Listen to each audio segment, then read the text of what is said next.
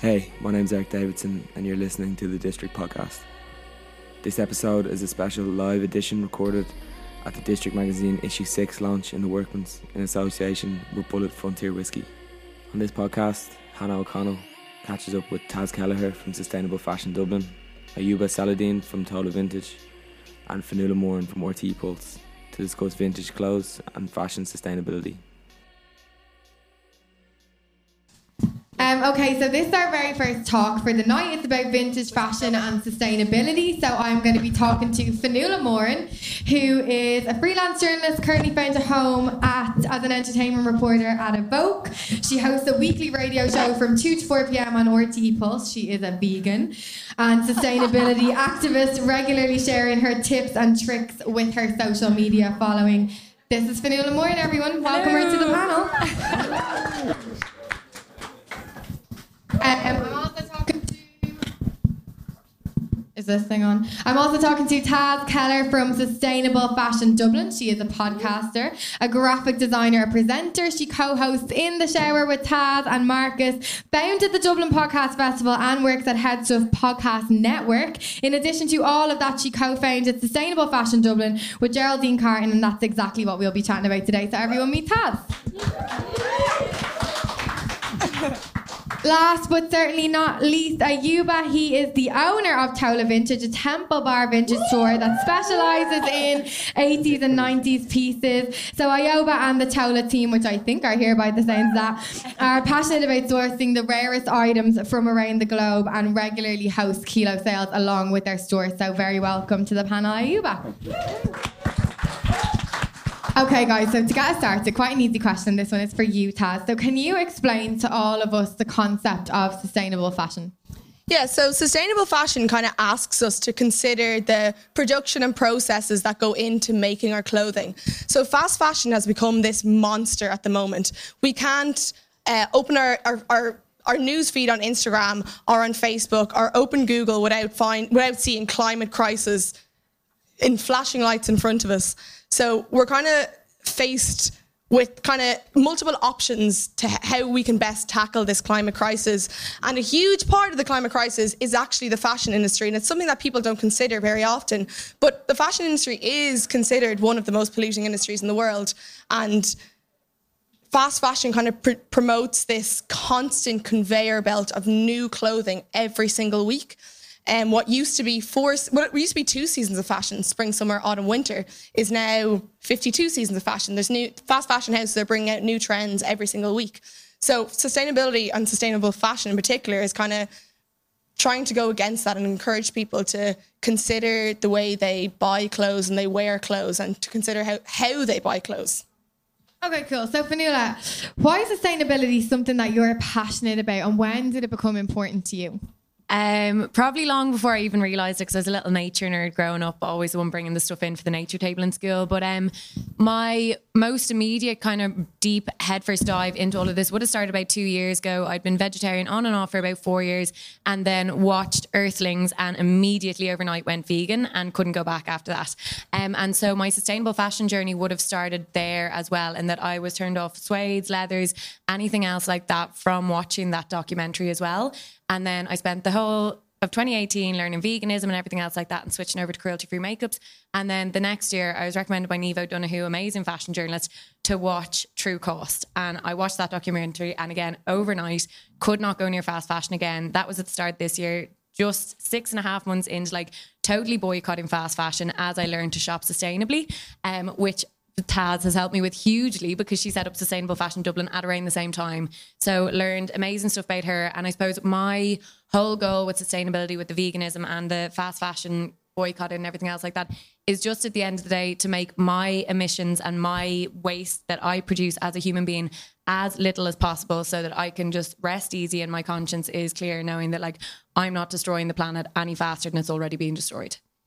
Okay, we're definitely going to come back to all that because it's so interesting. Ayuba, tell us how Tola Vintage came to be. What is the story behind that? Okay. um, we'll sit back and relax. so it started off being me and my girlfriend. We went together. Um, we finished college doing business, and we started selling our old clothes, and that's how it started. and then we find out you could actually sell your old stuff instead of buying new ones and going to charity shops and find a lot of amazing items and actually wear them and reuse them a lot because the I think a lot of people forget you could actually go through your wardrobe and find stuff and mix it together and wear it. Um, like Tasha with fast fashion, um, it's in our face every day through social media, advertisements and stuff like that. We can we can't really turn a blind eye to it. It's there. Um, so the best way to do what we think we could do to help the environment is open a vintage shop, and um, and that's how we you know support it. Yeah. And was that something difficult to do? So it became it was a passion for you and your girlfriend that you turned into a business, which now has a home in Temple Bar, which is one of the most popular vintage shops in the city. That's a big thing that you accomplished. Yeah, we did. We never thought we'd be that big. You know, we started doing it. It's actually Tola's name after a son called Toller, the you know the company. Yeah. Um, yeah, that's how we started. So Taz, you also set up a business, Sustainable Fashion Dublin. Tell us, for people that don't know what it is, what it is, and what do you do, and what you're trying to achieve. So, Sustainable Fashion Dublin is a collective that hosts events that kind of encourage people to engage in sustainability and sustainable fashion. And they're kind of fun and inclusive events that like, we kind of started off just to educate people on on fast fashion and on sustainable fashion and how easy it can be because a lot of the time sustainable fashion gets kind of a bad rep as being your granny's clothes, hemp underwear, itchiness. Um, so we wanted to show people that sustainable fashion can be fun and people can really develop their own their own sustainable personal style when you're not just going into a shop and looking at a mannequin and going, I'm going to get that top with those trousers and those shoes and I know I'm going to be on trend. When you actually put time into thinking about what you're going to wear by going to a vintage shop or re-looking into your wardrobe instead of buying new, you can kind of really develop on your style. So that's what we set up Sustainable Fashion Dublin to do. And we host events such as swap shops and charity shop crawls and upcycling workshops where we show people how to upcycle what they already have. And talking about like trying to find a personal style with sustainable fashion, like if I want to buy something and I have something in my head, I can probably go onto a big online website like ASOS and find it, or go into Penneys and find exactly what I'm looking for. That's quite different when you're shopping vintage and you're shopping charity. So, what would you say to someone that kind of has that opinion that no, you can't go in and say, okay, I want an orange body contrast for this Saturday night and get it? Yeah. But there's obviously positive sides to that as well. How do you make that argument, which I'm sure you come up against a lot? Yeah, like the thing about charity shops is like you can't go in with something in mind. You can't even, for the most part, go into a charity shop and kind of it's the same for vintage shops, expecting to leave with something. You kind of it, it, it, it sustainable fashion asks us to slow down and kind of like eradicate that urgency with clothes. So obviously, you see something in a magazine like a you know a a certain dress and you know where to get it straight away, like on ASOS, as you said. But if you're doing charity shops, vintage shopping, sustainable fashion, it's just not that easy. And we've kind of been spoilt rotten in the fact because we all expect it. We all expect to get what we want whenever we want it. But that just has to change because for us to be able to get exactly what we want in whatever size, whatever shape, whatever color, there are corners being cut. And the reality is that we're not seeing where those corners are being cut. The developing worlds are seeing where those corners are being cut. It's not normal to have a t shirt that's five euro. That's not normal and it's not right. And it's it's great for us. Like the consumer, it's like, Jesus Christ, no complaints from us. But you have to actually engage with why that t-shirt costs five euro. And if clothes are as readily available as we have them right now as i said corners are being cut. It's it's just it, it can't continue. It's not sustainable i suppose. And Fionnuala, for someone who started their journey, say two years ago, like I'm obviously listening to what Taz is saying, and I would love to, you know, shop ethically and shop sustainably. And it was something my mom always put in our head about fair trade when you're when we were younger, but it is hard and it takes time. So how did you find the transition from having it not really be something on your radar to being a massive part of your life? And are there any like books that you would recommend or websites or blogs or where were your go-to places apart from obviously Taz's sustainable sustainable fashion Dublin that you would recommend for people if they're just going to start this tomorrow? What how do you even begin?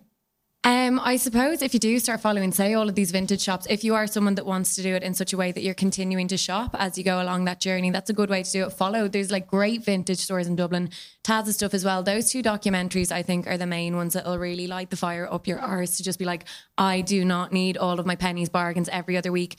Like the corners being cut are one of the most disturbing things you'll ever see, and that True Cost documentary highlights them so much. Like sustainable fashion encompasses so many things. There's the environmental element of it, the human rights element of it. And just if you do watch True Cost, if there's one takeaway I can say today, it's to go and watch that. But if you see the things that are happening to people in the developing world, like our brothers and sisters in Bangladesh, the diseases they're having to put up with the way we are dumping chemicals into their water streams because of all the fast fashion pollution over there, or even the conditions we're forcing them to work in. Like we've seen the factory collapses, we've seen all of that. Like if you can make that connection that this is what that like H&M bargain or whatever else costs is that effect on that other person's life, that other human's life. If you can make that connection, I think that was a huge motivating factor for me to just be like, yeah, I'd love to like float in wherever else now and get something for the weekend, but I don't need it. And I definitely don't want to be responsible for that in any way, shape, or form. Um, so I think that's one way to go about as well. And then because I was sort of boycotting for a long time, I was sort of sitting back and then learning how do I shop sustainably? How do I do that? And there was a big part of me because like I was making the same excuses everyone else was this time last year. A lot of my work is front to camera. So I was like, oh, yeah, I wore that last week. I obviously need something new for this week. Like, no one gives a fuck if they see it in the same thing twice. Like, everyone else is too busy with their lives. So I think when I stepped back and kind of detached my ego from that, I was like, oh, yeah, like I'll just find new ways to put things together in my wardrobe that I haven't done before. Or I'll just wear like whatever and kind of cycle your wardrobe. And like, you know yourself, we all have so much stuff in our wardrobe that you have a load of stuff you can shove away for winter, bring it back down for summer. You've forgotten about it yourself nearly by the time next year. So, like, without going off and trying to shop sustainably from the offset, I think if you just take a huge step back and reassess your own relationship with fashion and try to get that back to like nearly a blank slate is where I feel like I'm at after the six months of like just not shopping.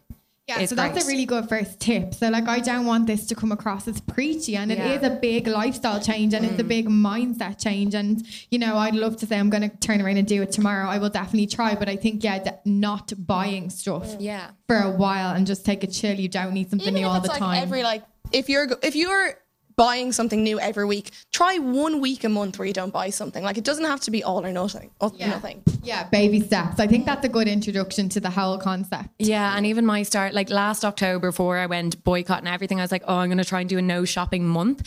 And then even with that, I found that brilliant. But after that, kind of that was the start of me reassessing my own relationship with fashion and how regularly I buy. And to be honest, like I'm saving for a mortgage deposit as well. So it's hugely financially beneficial to quit fast fashion as well.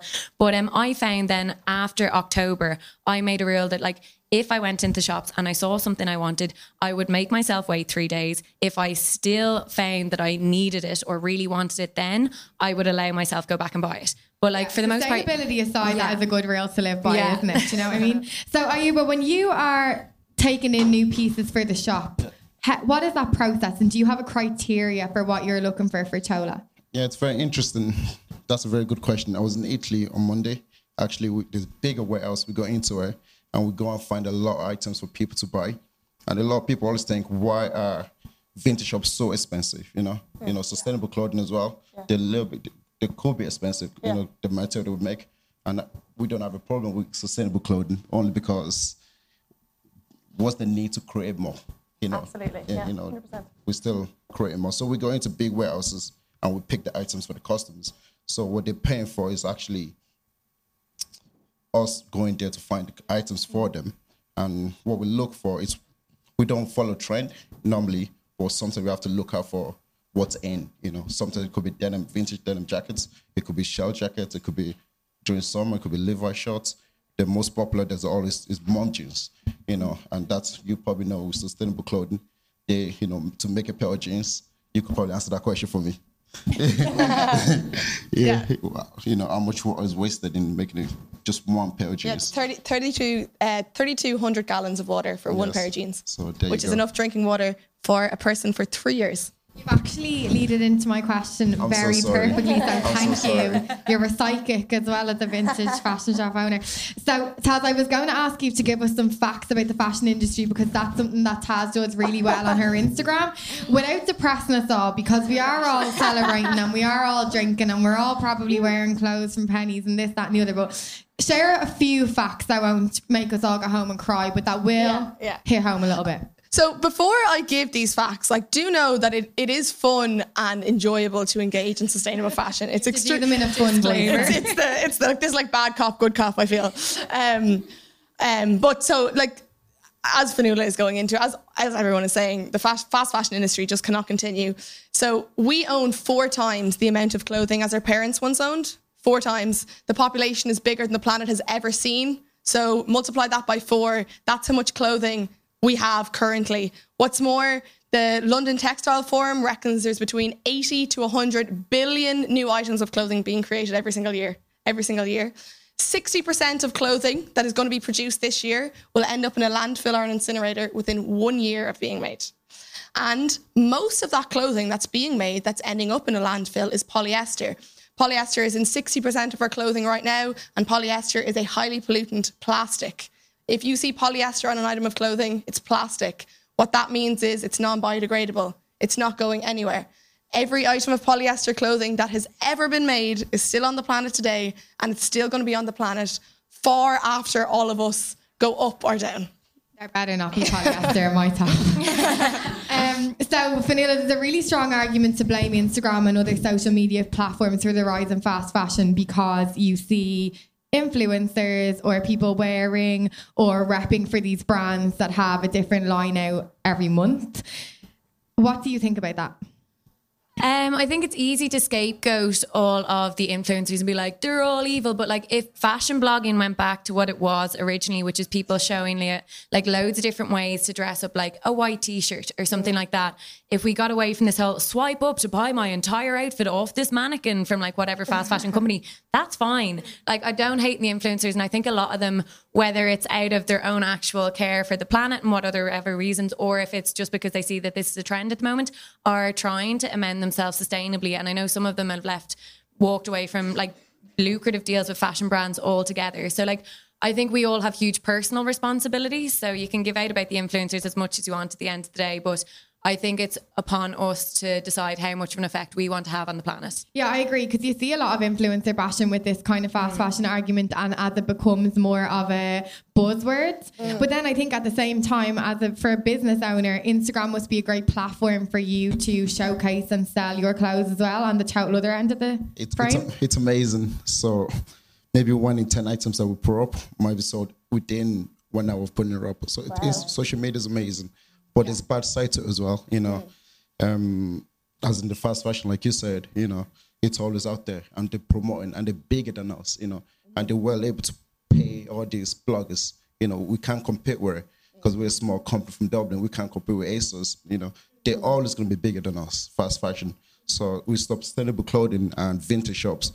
We just have to try our best. We can't compete with them, but we just have to do what we can do, you know, to help the environment. I environment. suppose social platforms in a way give you that audience that maybe you wouldn't have from just walk through or whatever. Yeah, definitely. Um, Taz, can I go fully sustainable on a budget? Because there is definitely, you know, um, a conception that maybe it's a little bit privileged or it's an expensive hobby to have. So can I do it on a budget? Well, if we take the lovely Fionnuala here as a case study, um, going sustainable can be so cheap. If anything, it can be a way to so cheap. Literally free. literally free. Um, so so much about so much about this, like sustainable clothing. If you're buying new sustainable clothing, it's expensive because clothing is supposed to be expensive. But if you cannot afford sustainable clothing, like a lot of people can't, I can't. Um, for the most part, like you can get a, a, a brand new organic white cotton t-shirt can cost you 200 quid. I understand that, but Excuse me. a way Very expensive. but um, but a way that you can like it, it doesn't have to be expensive in the in the way that charity shopping. Charity shopping is an incredible way to engage in sustainable fashion. Or other other than that is to swap clothes. So with Sustainable Fashion Dublin, we host swap shops where we encourage people to bring five items of clothing they no longer wear and take five items of clothing that they will now treasure. Um, which is a great way to come back to, to gain five new items of clothing that are that were otherwise going to end up in a landfill. I got this at the last one. Nice. And yeah, I think that's a really good tip, and it's something you can do with your mates as well. Do and your mates make a over over a cup of tea. Like invite Yeah. your friends over for a cup of tea, get them to bring a bag of clothes they no longer wear. Simple. And Yeah. also, you can always rework her. Like what we do Yeah. in Tola Vintage is we have like a tailor downstairs, and we could turn a dress into like a two piece. Like exactly, amazing. you know, you could crop it. There's so much you could do to it. Just reworking what you have, you know. Nice. Um, Fionnuala, three tips you wish you'd known at the beginning of turning sustainable.